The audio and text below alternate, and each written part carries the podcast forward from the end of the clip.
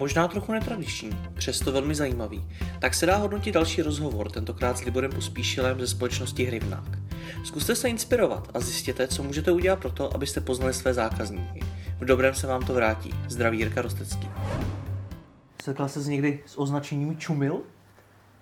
Ne. Já bych jako nezaměňoval eh, pozorování za, za voyeurismus nebo sledování nebo něco takového. Čumil mi nikdo nikdy neřekl, akorát prostě vím, že se docela často setkávám s tím, že se lidi diví tomu, že zaměrně poslouchám cizí rozhovory. Mm-hmm. Když zapnu v hlavě ten svůj pozorovací mod, tak, tak, musím, tak musím poslouchat i to, co třeba nemá být úplně slyšeno nebo je šeptano. A ti lidi naštěstí vždycky ví, že tam někdo takový je, takže s tím nějakým způsobem jsou smíření. A to se člověk často dozví nejdůležitější věci. No. Eh, Libore, ty se zabýváš pozorováním lidí. Co to vlastně je a jak to může podnikatelům pomoci? Je to tak, já jsem výzkumník, eh, dělám v, eh, ve firmě, která mimo jiné realizuje některé výzkumy a mm. já většinu svého času trávím pozorováním lidí, mm. respektive pozorováním lidí v jejich přirozeném prostředí. Mm. A to, jak to může prospět podnikatelům, je, je na snadě. Prostě většina lidí má nějakou intuitivní představu o svém zákazníkovi nebo o svém zaměstnanci. Mm. A tohle je věc, která jim může pomoci si ty domněnky potvrdit nebo vyvrátit. A vychází to z eh, vědy, které, které se říká etnografie a já používám některé metody, které v etnografii jsou, jsou běžné. A etnografie je něco, co souvisí s antropologií, což je věda, mm. která se zabývá člověkem běžně. Mm. No a v současné době ta věda eh, se hodně, začíná hodně pronikat do, u nás do marketingu, a je to, daný, je to daný tím, že právě to přináší nějaké poznání člověka. Jak to pozorování v praxi vypadá? V praxi to vypadá tak, že když budu mluvit za sebe, tak, se, tak samozřejmě s klientem přemýšlíme nad tím, co by ho nejvíc zajímalo, co je zrovna, co je zrovna ta věc, která ho zajímá, jestli je to, to, jestli je to jeho klient, jestli jsou to klientovi problémy, nebo jestli jsou to jeho strachy, eh, nebo nějaké potěšení, který má. A já se potom vydám do terénu, eh, kde reálně s těmi lidmi trávím čas. Je to vlastně o, o bytí s těmi lidmi. Ono původně, původně ta etnografie probíhala tak, že eh, v 18. století tehdejší geografové jeli na dlouhou expedici do Kamč- na, na Kamčatku, kde deset let trávili čas a tam prostě neznali jazyk, neznali tu kulturu a museli se snažit nějak i pochopit. A to se ve zkráceném módu snažím dělat i já. Neznám jazyk těch lidí, neznám, neznám tu komunitu jejich, a přesto se snažím do ní nějakým způsobem proniknout a popsat je. Mm-hmm. Můžeš tak uvést nějaký příklad, jak se to dá využít v biznisu? Já dám příklad, který, se, eh, který je na snadě, eh, protože poslední dobou se zabývám sociologií organizací, mm-hmm. což, je, eh, což je věc, kdy já se zbalím, jedu na nějaké pracoviště, dané firmy a tam, se, tam trávím čas se zaměstnanci té firmy. Stanu se na nějakou dobu zaměstnancem té, té firmy a sledují to, mm, sledují, jaký mají ty lidi implicitní hodnoty, sledují to, z čeho mají strach, kam, kam směřují, jak vnímají firmu, k čemu se váží ve své práci. A to není úplně tak jednoduchý zjistit, respektive dokonce bych řekl, že to je velice těžký zjistit eh, dotazníkem nebo nějakým průzkumem firmní kultury, který se dělá online nebo, nebo jinak. Mm-hmm to mluvíš o jakoby těch zaměstnancích, o těch lidech, hmm. Eh, co to, jak to pozorování můžeme využít v rámci zlepšování produktu třeba? To znarazil na skvělou věc, když se řekne etnografie, respektive etnografické metody, jak se většinou, většinou, většině lidí vybaví inovace. Hmm. Uh, u nás je nejčastější využití etnografických metod právě pro inovace produktů nebo, nebo komunikace nebo webů hmm. uh, a další věcí. A to znamená, že se reálně jde za těmi lidmi do jejich prostředí, nebo se jejich prostředí nějakým způsobem imituje. A tam se sledují tři základní věci. Sledují se tam jejich frustrace z něčeho, něco, co nějaký ne, neštěstí, který zažívají v, v tom svém životě. Sledují se jejich potěšení anebo chápání nějakých věcí, který, se kterými se setkávají.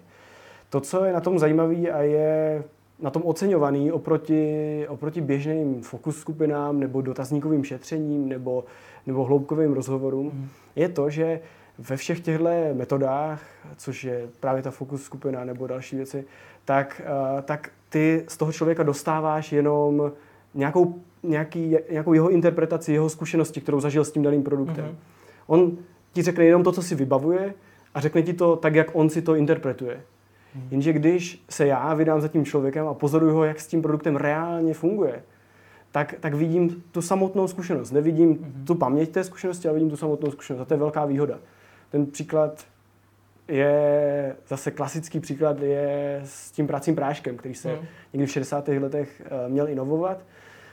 A dělali se všechny tyhle metody, které jsem tady zmiňoval. Uh, a na nic se nepřišlo. Chtěli inovovat prací prášek tak, aby se líp prodával. Mm. No ukázalo se, že když si k těm videím a k těm všem záznamům, fotografiím sedl antropolog, tak zjistil, že ty paní, který vyperou to prací pra, eh, to, to praní mm, a vytáhnou z pračky, takže ho tak nenápadně ovoní.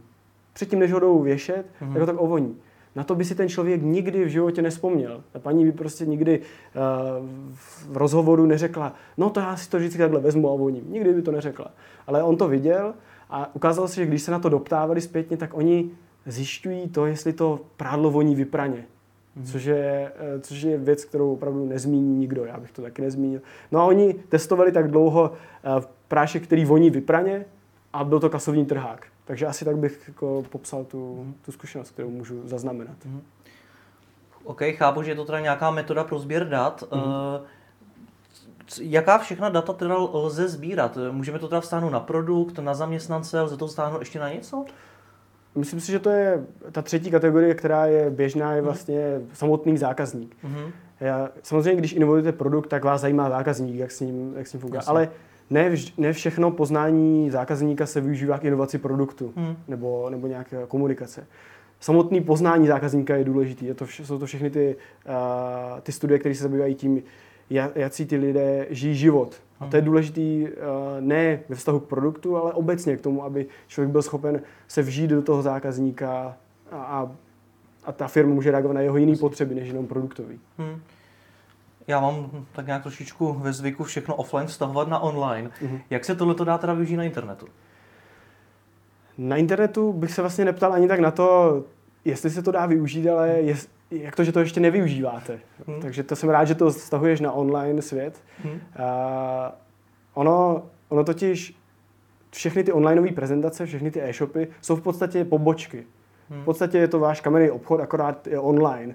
A máte tu nevýhodu, že tam ten člověk za váma nepřijde a vy ho nemůžete uvítat. A vy ho tam musíte nějakým způsobem uvítat, musíte ho províst tím, tím nákupem nebo, nebo těma informacemi, které mu chcete sdělit, nebo tou edukací, která se tam děje. A to je všechno mnohem složitější online. A právě proto je strašně důležité se vracet z toho online světa zpátky za tím zákazníkem do toho offline světa, chodit za ním a pozorovat ho, respektive pozorovat, bavit se s ním, hmm. prostě, trávit s ním čas v tom online svět, offline světě. Uh-huh. A fakticky se to dělá tak, že ho necháte třeba uh, nějakým způsobem interagovat s tím vaším webem nebo s nějakou službou, kterou, kterou poskytujete a pozorujete ho toho. Neptáte se ho v tu chvíli na to, ale pozorujete ho, jak on reaguje a zapisujete si svoje poznatky o tom jeho jednání. Takže jak hodně to vlastně souvisí s nějakým uživatelským testováním webu? To je taky to pozorování lidí? Je to tak, souvisí to, souvisí to hodně. Já bych jenom když bych to měl vztáhnout, tak to testování je asi až čtvrtý krok, mm-hmm. tak jak to chápu já. V první řadě je to to, že člověk nejdřív z mého pohledu tráví čas s tím, s tím člověkem. Nejdřív se ho snaží pochopit, snaží se pochopit, jaký život žije v ohledu té, toho segmentu, který Jasně. nás zajímá a na, načerpá nějaký zásadní vhled do toho, do toho hmm. jeho života, nějaký insight. Jasně. Potom, eh, potom uh, přijdete s tím, že vás na základě toho insightu budou napádat nějaký nápady, ty, se, ty budete rozpracovat, budete prostě brainstormovat a další. Možná ti o toho skočím, zkusme, zkusme vymyslet nějaký imaginární případ. Co jsem třeba e-shopář uh-huh. a eh, teď kontrakci jakoby tohle to využijí, chci pozorovat ty lidi, chci z toho mít nějaký ty poznatky. Co teda v tom prvním kroku mám zjistit? A to je otázka, jako ne vždy výzkum je na začátku hmm. potřeba. Jako ne, každý, ne vždy je potřeba začít svoje podnikání výzkumem, hmm. nebo to, tu, ten svůj podnikatelský záměr. A někdy se to hodí až v průběhu, někdy se to hodí až ve chvíli, kdy na to člověk tak nějak má čas, když má po, poštelovaný ty základní hmm. věci, tak se vrhne na to, na to hledění dopředu, co bude dělat dál. Ale dovedu si představit, že uh, člověk podniká v e-shopu a má třeba skateový oblečení. Hmm. Nebo skateovou obuv a prostě tenhle vůbec ten fashion skateový. Hmm. A myslím si, že pro něho, pokud chce nějakým způsobem postupovat dál v tom svém podnikání, nechce být jenom statický e-shop, kde prostě jenom referuje pořád to, to oblečení, tak by se měl vydat uh, za tou komunitou a tam si mi trávit čas a tam načerpat nějaký ty vhledy do té komunity. Ty potom překlopit do nějakých nápadů, ty potom překlopit do nějakých uh, testovacích změn a ty potom testuje. A proto je to z mého pohledu až ten čtvrtý krok, kdy tam přichází jako prototyp produktu a testování. Mm-hmm. A tam se to ještě několikrát otočí a pak z toho možná něco vyleze a možná z toho nic nevyleze, hmm. což je taky docela častá věc. Hmm. Uh, takže, takže asi tak, vydat se za nimi. Tomu rozumím, dobře, mám, mám takový e-shop, řekl jsem si, že půjdu do nějakého skateparku. Hmm. Co tam mám dělat?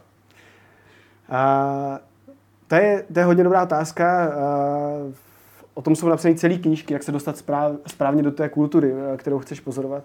A já bych pro amatéry doporučoval to, aby se nechali tam někým uvíst. Aby přišli, aby si našli příslušníka té komunity, ve které chtějí být a s ním se seznámili a řekl hele, mám takový záměr a potřeboval bych, abys mě tam jako uvedl, buď jako začínajícího skatera, ale hlavně, tak nepřijdeš tam a nebudeš nějaký čumil, tak jak jsi říkal uh, na začátku. Prostě přijdeš a um, budeš mít nějaký vstup do toho. Druhá věc je, že se vůbec nemusíte stydět přiznat na to, proč tam jste. Normálně přiznat to, že tady děláte průzkum, nebo že vás zajímá, jak tyhle lidi žijí a na, na rovinu přiznat, buď vás vyhodí, anebo tam reálně budete zůstat. Horší by bylo, než no, tohle je mnohem lepší, než to, kdyby, kdyby v konečném důsledku na to přišli později, nebo byste to nepřiznal. Takže, to, takže přijdete tam a tam zase je to o tom bytí. Zůstanete tam s nimi dostatečně dlouho, abyste, abyste něco poznal. Mhm. Trošku mě možná překvapilo to, že jsi říkal, že e, máme říct, proč tam jsme. Mhm. E, umím si představit, že ty lidi se v tu chvíli začnou chovat jinak. Mhm. Já jsem, ten, ten, to je nejklasičnější otázka, tak jak v každý má ve svém povolání nějakou tu otázku, kterou se ptá každý. Horolezců se ptají na to, jak na těch 8 tisícovkách chodí na záchod. Mhm. A mě se každý ptá na to, jako, jak, to, že, jak to, že oni se před tebou chovají normálně. Hmm. Přece oni se chovají jinak, než když když uh, tam nejsi. No, protože já když si představím, že bych třeba byl před kamerou hmm. a měl jsem něco dělat, co dělám normálně, tak si umím představit, že se moje chování třeba podvědomě trošičku změní. Hmm. Tak mě právě napadlo, že když mě třeba do kanceláře by někdo přišel a seděl tam, hmm. jestli by se to nějak projevilo, nebo jestli ne? Projevilo. Projevilo? Projevilo jenom v prvních chvílích.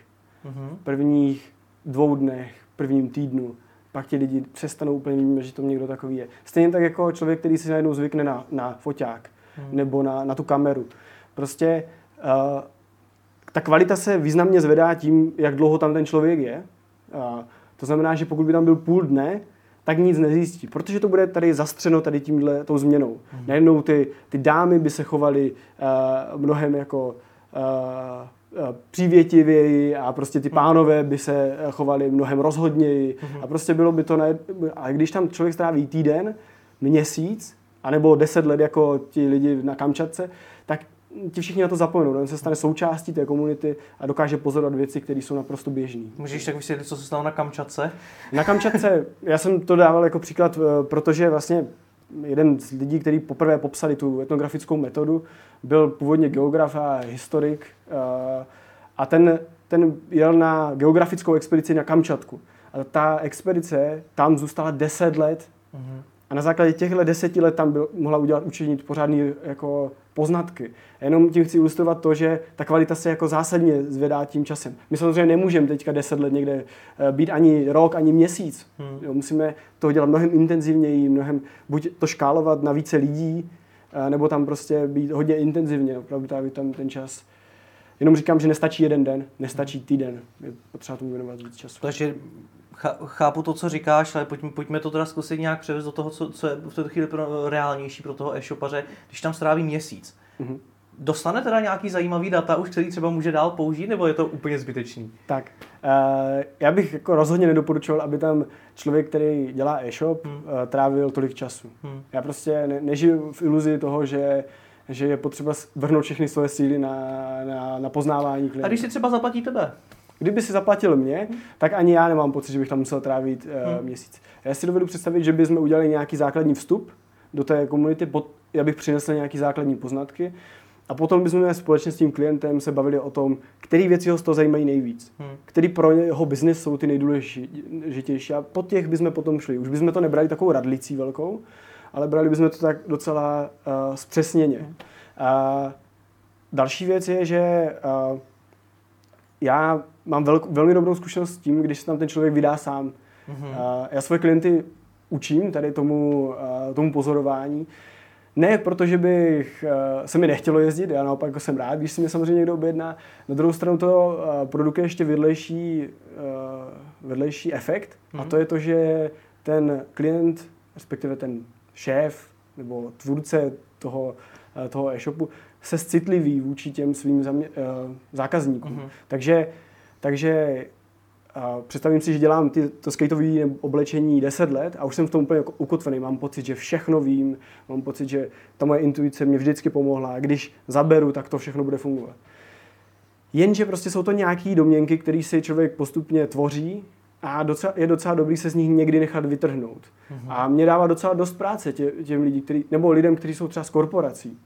Eh, dát, dát zabrat, vzít je, vytrhnout je z jejich, eh, z jejich prostředí, eh, vyvízt je na nějaké místo, kde se dá pozorovat a naučit je otevřít ty oči nově. Mhm. Nehledat tam hned ty bankovní produkty, nehledat tam ty skateové produkty, ale hledat tam tak nějak ten život, takový ty detaily, který se z toho, který nám můžou něco přinést potom. To je super, takže když si představím tu imaginární situaci, prostě jsem e-shopář, přišel Mhm, jsem do toho plně. skateparku, tam mě teda přijali, řekli, OK, hele, nevadí nám to, klidně se na nás dívej.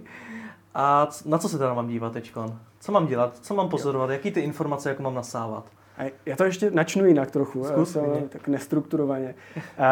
Podstatné je nepřijít tam s tím, že najdeš řešení pro svůj e-shop. Mhm. Jo, já, to, to je velká, velký omyl. Pokud bys tam přišel s tím, že hledáš nový produkt nebo nový podobu e-shopu, tak to nenajdeš, budeš zklamaný. A já bych prostě nedostal peníze, ty bys prostě už si mě nikdy neobjednal a já nevím co.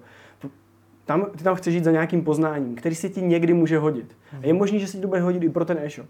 Ale je dost možný, že se ti bude hodit pro miliony jiných věcí. Jo?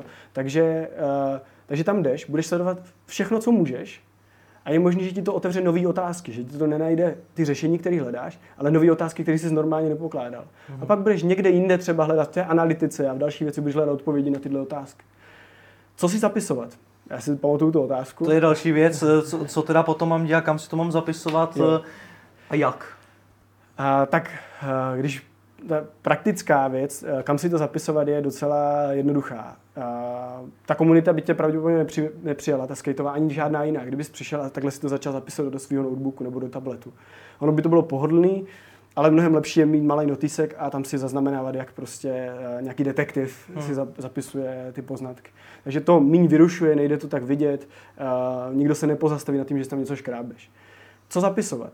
Přijdeš na skateový park, musíš si v první řadě za, za, zapsat nějaký kontext. Je to, že, že to tohle datum, že zrovna dneska bude probíhat zkouška sirén, že svítí slunko, že se špatně vyspal, eh, že tady je 12 lidí, eh, že je dopoledne. Je potřeba to uvíct do kontextu, aby to neskreslilo nějaký jiný poznatky. Ty bys pozoroval, že, že prostě je tam málo lidí, ale kdyby si nezapsal, že je, že je pracovní den, tak by to bylo úplně zkreslený. Mhm. Takže kontext. Druhá věc je prostředí. Člověk se rozlídne kolem sebe, uvidí, že to je, že to je předměstí, že to je špinavý všechno, nebo že to je krásný a nový. To je taky hodně určující. Mhm. A Další věc je, a to se vracíme k tomu poslouchání eh, cizích rozhovorů, člověk by měl zaznamenat, jak ti lidi mluví. Jak mluví o, o těch tricích, co dělají, jak mluví o svojí rodině, jak mluví o, o těch produktech, jak mluví o, o pivu, o čemkoliv, o koncertech. Oni mají nějaký určitý specifický slovník, který se potom třeba dá využít pro tu komunikaci, která se dá na to navázat. A čtvrtá věc, kterou bych doporučil, je zaznamenávat nějaký situace. Člověk není schopný zaznamenat všechno úplně, na to se taky nesmí upnout. Ale když ho zajímá nějaká situace, třeba, že nevím, tam, tam okolo šla holka a oni všichni zapískali na ní, tak si ji zapíše uh, a, a když se bude dostatečně krát uh, třeba opakovat tato situace, tak mu to může něco přinést. Mhm. A poslední věc, která je potřeba zapsat, je cokoliv, co nechápeš. Bys jakože tam toho budeš nechápat hodně. Jo. Ale je podstatný si to zapsat, aby se třeba toho, toho týpka, co tě, tam, uh, co tě tam přivedl, na to třeba zpětně doptal. Nebo abys to po, později sledoval někde jinde. Říkal si, ty tady pořád se děje, to nechápu, co to je, ale později to třeba začne dávat smysl. Je podstatný to mít zapsaný v tom notýsku. Mm-hmm. Takže já si to představím, že tam sedím a zapisuju si všechny ty, ty věci, to, co si vyjmenoval, to šíleně dát. Uh, budu teda mít nějaký blog, budu ho mít šíleně popsaný, mm. co s tím potom dál, protože toho bude strašně moc. Jo. Tak základní jsou samozřejmě sofistikované způsoby analýzy. Já bych to, uh, ten sofistikovaný způsob analýzy bych přirovnal k tomu, když si vzpomenete na nějaký lidi, takový ty konspirační teoretiky. mají po, po celé místnosti rozvěšené papírky a na nich jsou uh, lepíky a takové ty šipky různý a červené linky. Hmm. Takhle se vlastně nějak dělá ta analýza. Oni se spojují věci, které jsou podobné, dělají se z nich širší kategorie a tak. Pro amatéry nebo pro lidi, kteří to dělají své pomocí, uh, to pozorování, je, je zásadní, aby se snažili schlukovat věci, které jsou si právě podobné. Hmm. A, a klidně to můžou nechat v těch kategoriích. Eh, prostředí, eh, jak jsem říkal, kontext, slova, situace. A když si to dostatečně dlouho budou zapisovat, a můžou si to třeba tagovat, jo? můžou použít Evernote a v ním se tagovat, hmm. prostě, protože tam se dobře vyhledává, a, a potom se, si to dohledají. Podstatný je si k tomu dávat otázky. Tady je, tam je, tam něco vypozoruješ, to hvízdání, a tebe napadne otázka, proč to sakra dělají. Samozřejmě, že tě napadne i odpověď.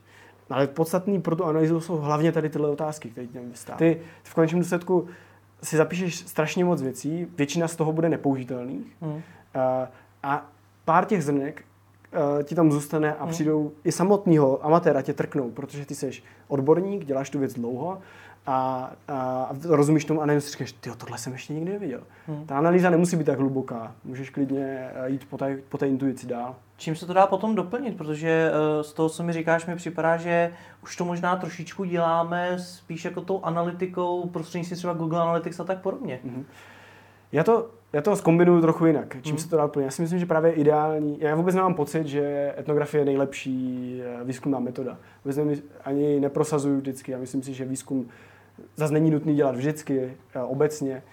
Ale myslím si, že ta kombinace různých postupů, analytiky a těch hands-on postupů, což je třeba etnografie, mm-hmm. tak dává takový plastičnější pohled na ten, na ten svět toho zákazníka.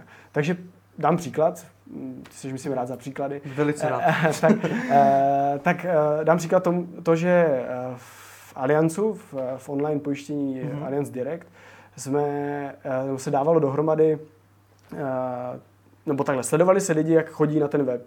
Mm-hmm. To se dá perfektně vysledovat, ty tomu rozumíš líp než já, prostě to, uh, to, jak, to, jak on tam prochází, kam kliká, jak dlouho tam tráví, to všechno dokážete z toho. To. Dokonce toho jde, jde i vysledovat to, kteří lidi tam chodí podle IP adresy nejčastěji. Ty můžeš potom zpětně třeba kontaktovat, víš, odkud jsou, můžeš je pozvat k nějakému svýmu, své spolupráci, protože o nich máš i jiné informace, mm. proč přece jenom uzavírají ty, to pojištění. A teď, se, teď přichází ta chvíle testuješ, testuješ ten web, chceš, aby oni tam líp přicházeli a můžeš toho člověka zase se zeptat, jak on to dělá. Můžeš pozorovat, jak on to dělá. Ale nikdy se ho nemůžeš v tu chvíli zeptat přímo, proč na to klikl, proč jsi tam, proč na to klikl.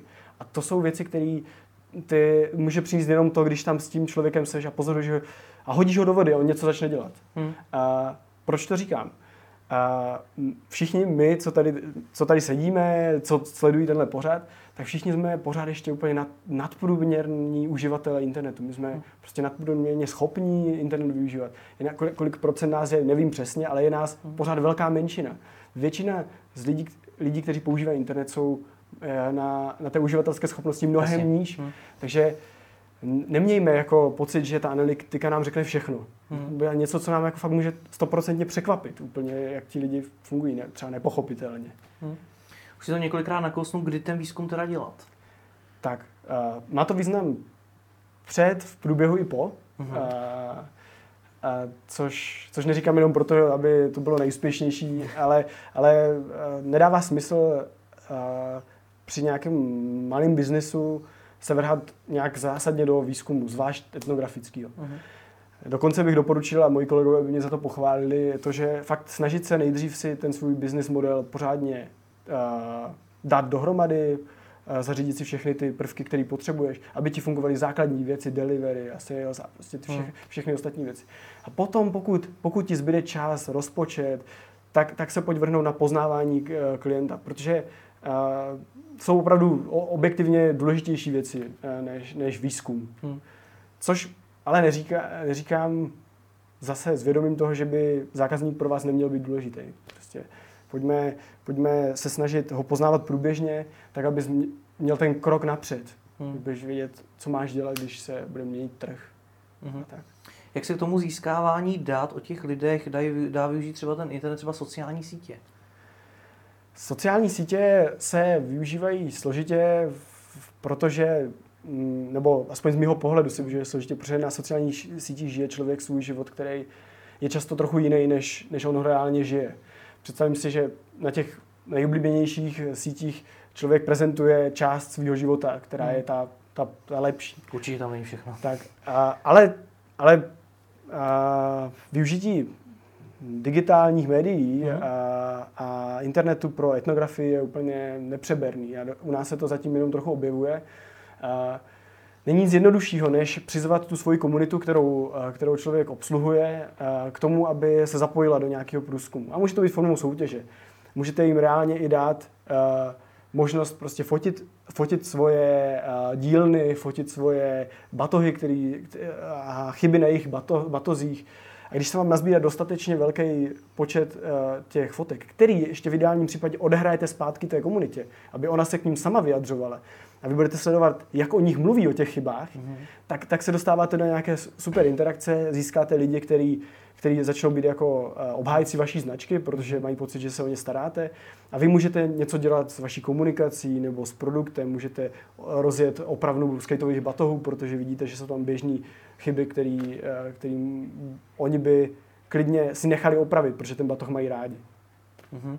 To je docela zajímavý, co říkáš, protože hodně e-shopů dělá soutěže třeba na Facebooku, mm. ale umím si představit, že málo z nich nad tím přemýšlí, takže by to pro ně mohlo mít přínosy z hlediska třeba inovace toho produktu. Mm. Už si zmínil teda teď soutěž uh, s batohama. Můžu to třeba nějak rozebrat, co můžeme získat, jak to třeba může proběhnout? Mm. Soutěž uh, prach prostá, prach prostá soutěž je, je promhraný potenciál, si myslím, že v, v tomhle ohledu. Samozřejmě má to nějaký propagační potenciál, člověk do toho ještě nalije peníze, protože to potřebuje zapropagovat, takže je to sponzorovaný příspěvek. Hmm. Ale opravdu vytipovat, ideálně vytipovat nějakou, nějaký segment lidí a ty pozvat cíleně k té spolupráci je, je něco neocenitelného. A jak jsem říkal, fotografie jsou, jsou, je ta nejjednodušší věc. Všichni máme smartphone, hmm. takže, uh, takže se tím dá fotit celkem jednoduše.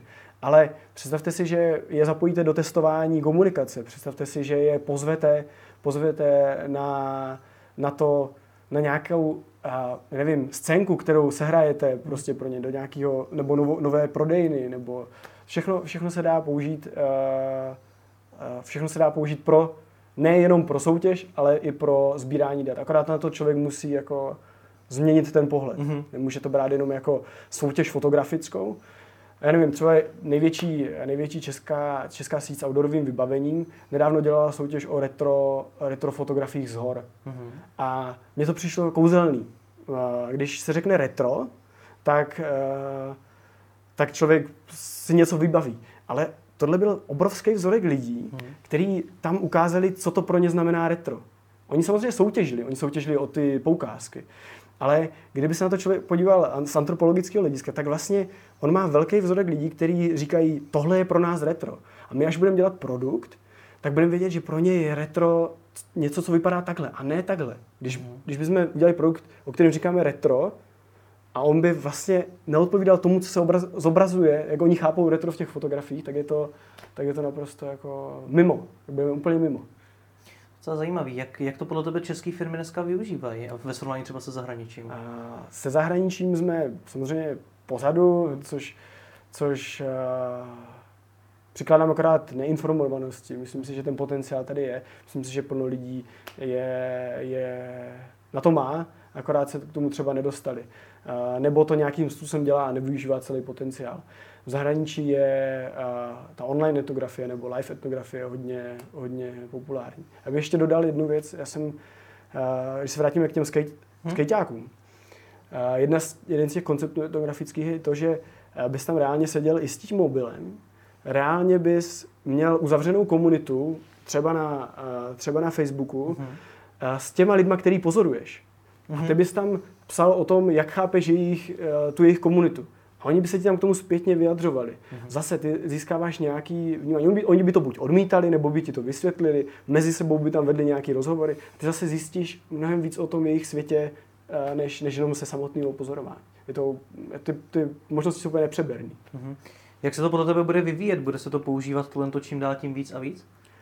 Myslím si, že rozhodně. Eh, ve velkých firmách a korporacích se to využívá hodně. Hmm. A v menších firmách záleží na, na jejich rozpočtu a na tom, jestli to dává nějakým způsobem smysl. A, a dokonce to je velmi významný i v těch malých podnicích nebo v malých prostě hmm. rozjezdech. Hmm. A teďka dám to na příkladě, že plno lidí rozjelo svoje podnikání na základě toho, že právě velmi dobře znali komunitu lidí, který, pro kterých chcou prodávat, nebo neříkám pořád komunitu, je to hmm. nějak, nějaký segment lidí, kterým prodávají. A ty příklady jsou i u nás na snadě. Přestože tomu kluci z Brna, z baru, který neexistuje, eh, neříkali etnografie, ani neříkali tomu etnografické metody, tak to v podstatě dělali. A oni eh, po světě viděli plno barů, řekli si, tak jak v Hymim si řekli, prostě uděláme si bar jednou, ale zároveň sbírali ty poznatky a mhm. sbírali ty věci, které oni chtějí dělat jinak. A trávili tam tolik času, že zjistili, že ten bar, ten bar není, není hospoda, není to restaurace, ale je to takový obývák. Mhm. A to nezjistíš, když tam netrávíš ten čas. Jo, to, to můžeš si nakreslit, můžeš mít perfektní designy a tak dále, ale oni tím setrváváním tam a tím, že jich viděli dostatek, tak, tak zjistili a přenesli to tady k nám a má to totální úspěch. Kdo, kdo neslyšel teďka o baru, který neexistuje? Hmm. Tak ti děkuji za rozhovor. No, není zač, já jsem tě moc rád viděl.